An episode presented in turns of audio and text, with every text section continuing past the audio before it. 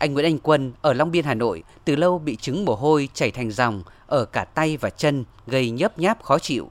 Điều này khiến anh luôn ngại ngùng, tự ti, căng thẳng trong giao tiếp, không dám bắt tay đối tác. Trong lần làm căn cước công dân, anh phải mất nhiều thời gian mới hoàn thành việc lấy vân tay. Thường xuyên phải cầm giấy lau mồ hôi, anh Quân không biết khám và điều trị chứng bệnh này ở đâu. Cũng bị triệu chứng này, anh Nguyễn Văn Nguyên ở Cao Bằng và anh Trần Văn Thoại ở Cầu Giấy, Hà Nội còn bị tăng tiết mồ hôi ở nhiều vùng khác trên cơ thể nên đã tham gia chương trình khám miễn phí tại Bệnh viện Hữu Nghị Việt Đức.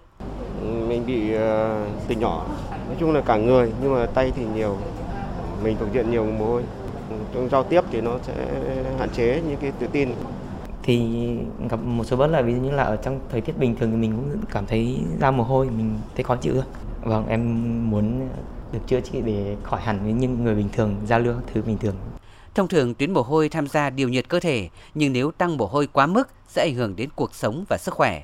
Ước tính khoảng 3% dân số mắc triệu chứng này, thường gặp ở người trẻ tuổi, bệnh nhân cường giáp và béo phì. Tiến sĩ bác sĩ Dương Trọng Hiền, Giám đốc Trung tâm Phẫu thuật Nội soi, trưởng khoa Phẫu thuật Cấp cứu Tiêu hóa Bệnh viện Hữu nghị Việt Đức cho biết, điều trị chứng tăng tiết mồ hôi bằng kỹ thuật nội soi có thể can thiệp được một cách chính xác hạch giao cảm, hạn chế tiết mồ hôi ở tay và nách. Cái lượng mồ hôi nó liên tục ra, sẽ dẫn tới một cái vùng da luôn luôn ẩm ướt.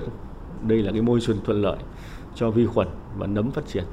Nên là nhiều người sẽ bị các cái chứng như là viêm, như là loét, bong tróc da.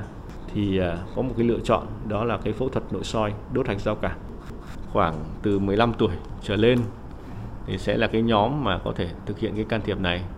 Còn đối với những trẻ em mà dưới 15 tuổi thì chúng tôi vẫn khuyên là nên tiếp tục theo dõi, bởi vì đây là giai đoạn mà cơ thể đang phát triển cái sự ổn định về mặt thần kinh.